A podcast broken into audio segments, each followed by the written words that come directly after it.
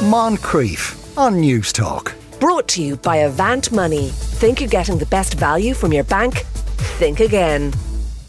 Yes, it is indeed time for parenting. Joanna Fortune joins us once again. Good afternoon, Joanna. Good afternoon. Uh, now, first question is this. My four year old is due to start school in September. She will be five in December. Her play school said she's not ready and she was recently diagnosed with sensory issues. I don't know where to turn or what to do. Where do I turn for advice? Should I send her to school? I feel another year in play school could hold her back. Oh, I think this is such a relatable one at this Yeah, time of year. yeah. There are so many parents doing this dance, will we, won't we? Um, particularly for those um, often at this time of year called awkward birthdays, you know, the ones Yes. that don't fall neatly into they must go. Uh, you know, and once a child is in school for, you know, by the time they're six, that is enough time to be in school. So, in terms of, you know, are you holding her back? That really jumps out at me as an interesting question because what, what, from what? Like, what is the yeah. fear about holding her back? Generally, when it comes to readiness for school, parental instinct is the best one to follow. Trust your gut, but your preschool teachers are experts in this area. Yeah, They yeah. prepare children for school every single year and they know the difference between readiness and who would benefit from an extra year. So I would certainly be paying attention to that. The fact that you say she was recently diagnosed with sensory issues is another thing that's flagging for me that she may well benefit from an additional year to work on those sensory issues. Not that they're going to go away, but to work on strengthen her in mastering those and in coping with those so that she's not learning that while in school when there's so much challenge and change going on already.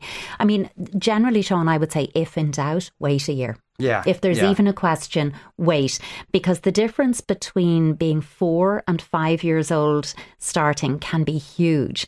You know, waiting a year now is only going to mean she is more ready next year, whereas starting Yeah. her too early could give her a little struggle that will last a, cou- a number of years before she catches up.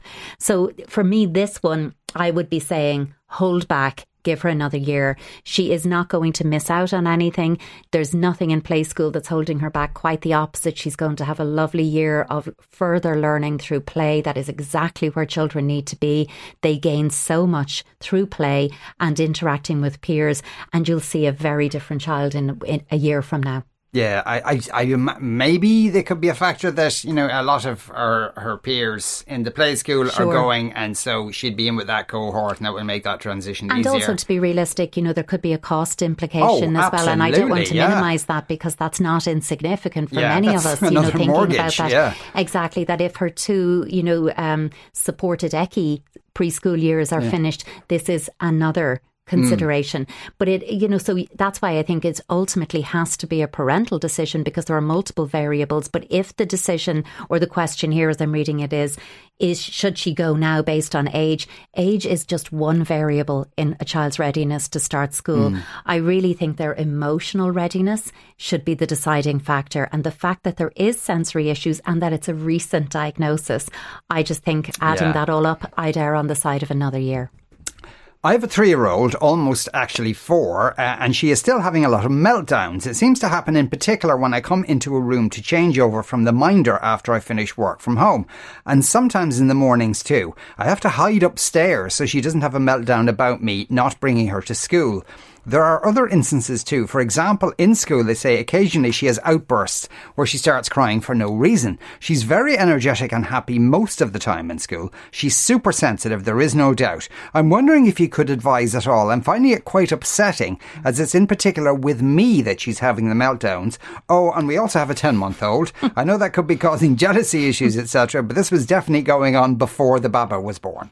It could have been bubbling, but it may have boiled over, Yes, you know, with yeah. some of these And extra now things. this? Yeah, Yeah. exactly, exactly that. When when someone says, you know, they're crying for no reason, I always want to pause there and say, there's always a reason. Mm. It might not be something that we believe is deserving of tears, but it doesn't mean that's your child's experience. If she's crying, there's a reason she's crying, and lo and behold, the next line is she's super sensitive. There's your reason. Yeah. She's Yes. feeling things, you know, deeply. So, I, the reason I want to really emphasize that, Sean, is that if we think our kids are crying for no reason, our tendency as parents is to minimize and Yeah. dismiss their emotional experiences. You've nothing to cry about. Stop crying, as opposed to coming at it with, "Oh, you're really upset. I can sit with you in that upset, and we'll work it out together." It's okay because then we can stay calm in ourselves without getting pulled into that distress, which then makes the whole thing a lot more distressing for Yes. everybody involved. Um, the other piece is, you know, you have a three year old who's almost four and you're saying still having meltdowns. Now, I really wish there was a timeline when we could say they stop at two and a half or two and eight months or, you know, Yeah. but there isn't because every child is different. And particularly when you have a sensitive child who's feeling the world a bit deeper, these kind of meltdowns are actually a statement of I'm sensory overstimulated and I do not have the emotional fluency to sit down and speak that to you.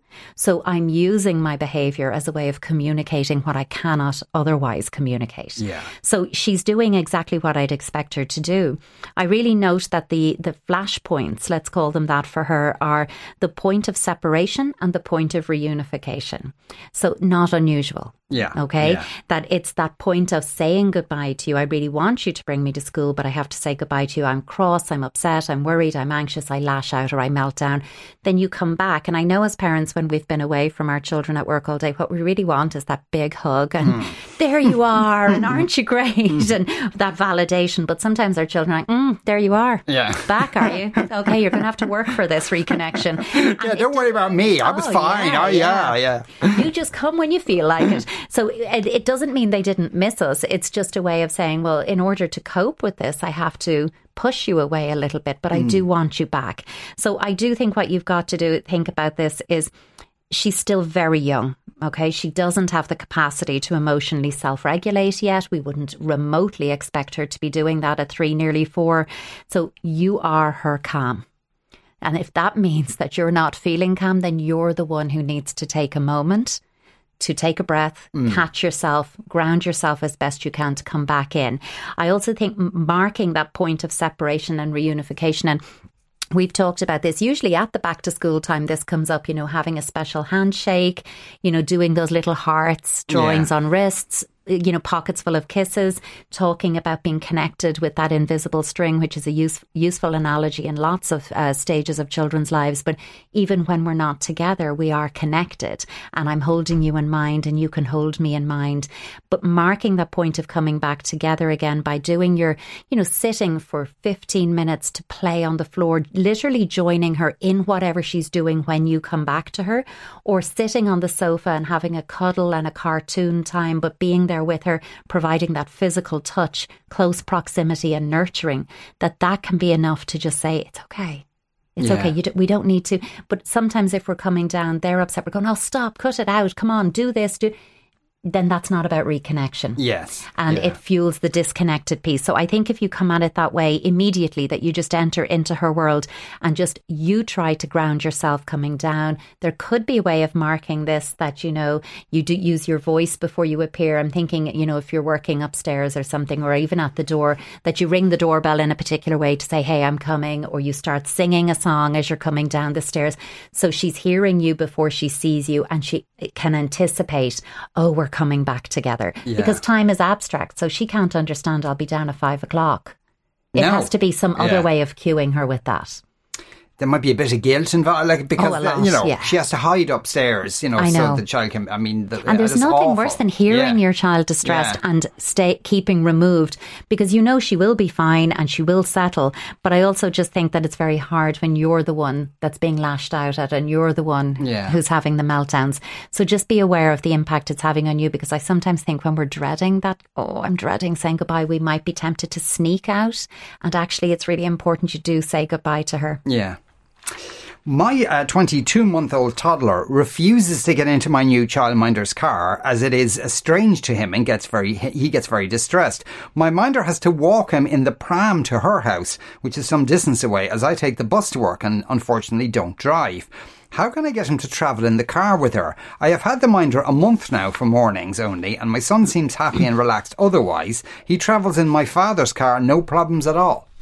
Yeah, I mean, it's, you know, I have the minder a month now and it's mornings only. This is really new. Yes, For everybody yeah, yeah. involved. So, you know, this is early days and, you know, at any kind of change and you will get resistance to change. We do it ourselves as grown ups. Children definitely do it. You want to gently yet firmly push through that resistance. You're accepting it's difficult for him. You can empathize with that struggle. But you're going to keep trying it every day so that gradually he gets used to it. How you try it, you know, there's a couple of ways. This is a child who may not be very familiar with traveling in car seats and cars if mum doesn't drive and mm. it's her father's car sometimes and the minders. So what about bringing the car seat into the house to play with and get used to? You know, so it's yeah. sitting there, he can climb in it, you can strap in, you can, you know, role play mime making car beeping and driving noises, you know, so that he's used to it and familiar with the concept of the clickiness, the feeling of the straps. You can get those um, little padded wraps for the straps because they're not always comfortable feeling yeah, on a yeah. child. You know, they feel quite compressed in them. And you could maybe even get one with his favourite character book or cartoon character on it so that that's appealing. Also, maybe playing some music that he's familiar with in the car, but having it playing before you're trying to do yeah. the car. Wrestle, I was going to say, but I think because maybe that's exactly what it is. Lots of us have wrestled um, is, yeah. gently yet firmly, let's call it persuaded mm. children into yeah. car seats, but using things like that, having particular toys that are only in the car that aren't in the house, that don't come anywhere else, but there's a particular animal or car or train or truck or dino or whatever it is that lives in the car seat and he gets it when he sits in the car. Yeah, and he can yeah. hold those in his hands while you're strapping him in. And it's about fluid movement, fluid and quick movement with that. so I think there's a couple of things that you could do, but I would say it's early days. Don't keep giving in because tempting as it is, and I get it, but if he learns that the protest is a very effective form of communication, it won't stop. Yeah. It's actually reinforcing to him that resistance, protesting, kicking, screaming means I get this lovely long walk in the buggy. Then great. But if that doesn't suit the minder or anybody else and it needs to be the car, stick with the car and just push through it. Yeah. Uh, somebody's texting in to ask, uh, could you recommend a book on puberty Would rather a localish Irish UK focused rather mm. than a US one? Son is currently 11. I have a few. Let me put, do you know what? I'll actually post a couple of those on Instagram okay. stories later on um, because there are a few. I, I just want to, because there's a localish um, question, I want to just make, see yes. where they're from. Yeah. Okay. Uh, right, my nine year old daughter, oldest of three, has recently talked to me about worries that she has. Her description of the feeling was I keep feeling I need to tell you every little thing. Like if I do something wrong and I know it's, it's not that big a deal, or if I have a small pain, I feel I have to tell you about everything. It comes into my head and I look at you and I feel bad that you're walking around and you don't know. I know that I don't need to tell you all these things, but it feels like my body and head are making me think I need to. Here's a list of things that have bothered her in the last week or so. She corrected her brother. She felt bad that she didn't like how a little girl looked in a dirty swimsuit. She worried about visiting a friend and she felt something bad might happen as the friend can sometimes freeze her out for no apparent reason. Normal enough stuff for her age, but she seems to be extremely sensitive mm. as to how she feels or how they are bothering her. I'm delighted she's able to talk to me about it, but I really struggle with how to effectively deal with it. I've done the chat about how all these feelings are totally normal and they come and go. We come up with a code word mm-hmm. for when she feels a need to tell me some, uh, something but knows it's not necessary to tell me, and she has the choice then to tell it or say goodbye to it. Also, I don't know if it's linked, but over the last few months she has taken to holding my hand again when we're out and about, which she had totally stopped. Oh, the poor little thing. Yeah, and it's so the fact that this is recent and it's a marked, sudden behavioural change. You know, the hand holding again, the return mm. of that, and this, you know, compulsion that I'm, I, I know intelligently, I know I don't need to tell you, but I'm compelled to tell you. Mm. And I'm wondering, you know, if this parent could go through any potential triggers that would explain this sudden behaviour change and think like a nine year old. Yeah. Okay. Not like an adult. so something that could have just changed for her. Um, what you're doing is great. You know, that you've got the code word, you know, you're facilitating her coming to you, you're structuring it. You're with the code word. What's good about that is you're asking her to contain that urge and to see if she can manage it. And then if she still really needs to tell you, she can. So that's a very good way to come at it. I mean, there's a couple of products, you know, out there that are really nice. And again, you know, do you remember? I remember, um, I'm sure loads of people do uh, Guatemalan worry dolls, you know, those little yeah, matchstick yeah. dolls, I'm going to call them, with the bits of cloth around them. And the idea was they were tiny. You could whisper, there was five, I think, in a box. So you had, it gave you kind of a max of five worries to be dealing with on a day, but you could whisper your worry to the doll and put them under your pillow. And they would, the idea being they would worry about your worry so you could have a night's sleep. But, you know, from that, you know, there's a, a lovely product as well, is suitable for this age, especially sensitive kids called Fairy L fairyelle.ie. Well, fairyelle.ie is the website, but fairyelle, it's a two sided doll that you can flip over. And again, the idea is that the doll sleeps during the day, so the sleepy face is up. And at night, you flip it so that she's awake and she keeps everything sorted so you can have a nice, relaxing sleep. And you, of course, you could use that during the day as well.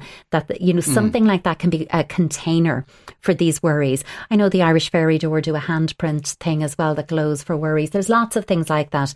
But you could also do something else that involves her because she's nine and it's something you do at home. Just get a shoebox and you can wrap it, decorate it, involve her in that, and cut a slot so that it's a post box. And, you know, get, make sure there's a stack of post its and a pen, and she can write down her worries, fold them over, and post them. Yes. And at yeah. the end of every day, you can sit together and take, you decide arbitrary number now, but you decide two or three worries are just randomly selected and you sit and you think and you talk and reflect on them. And the idea is that the learning she gets from whatever worries you select will carry forward to helping her with worry in general. But it's just something easy that you can do at home with, you know, mm. a shoebox scissors, paper, a little bit of glitter, and all of that, and you could work it out that way.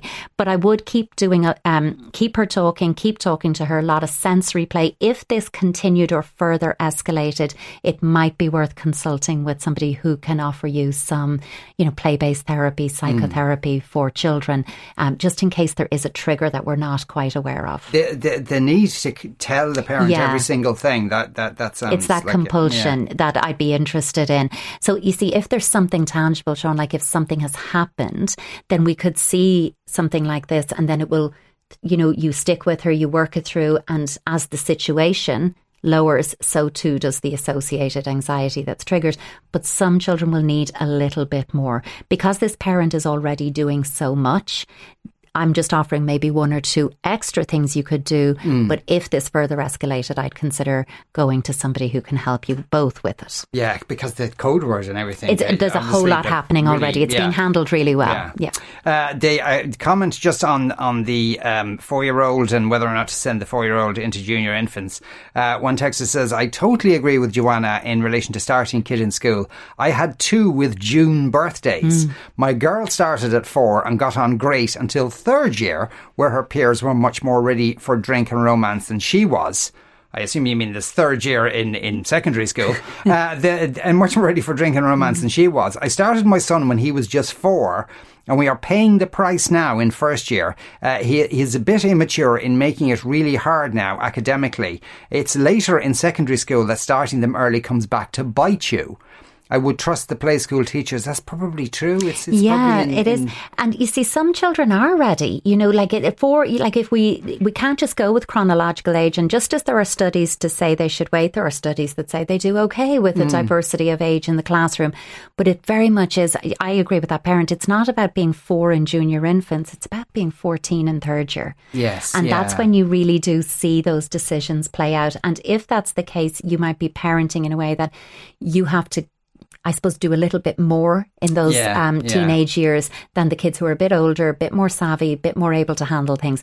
But again, no two children are the same. So, you know, your own parental instinct on your children is very important. Mm. But if you've asked your preschool teachers, do listen to them. Yeah, Joanna, thanks a million Thank as you. ever. Uh, a rock of sense. Joanna Fortune there. You are listening to the Moncrieff Show on Newstalk. We're going to take a break. After that, the most hated man on the internet.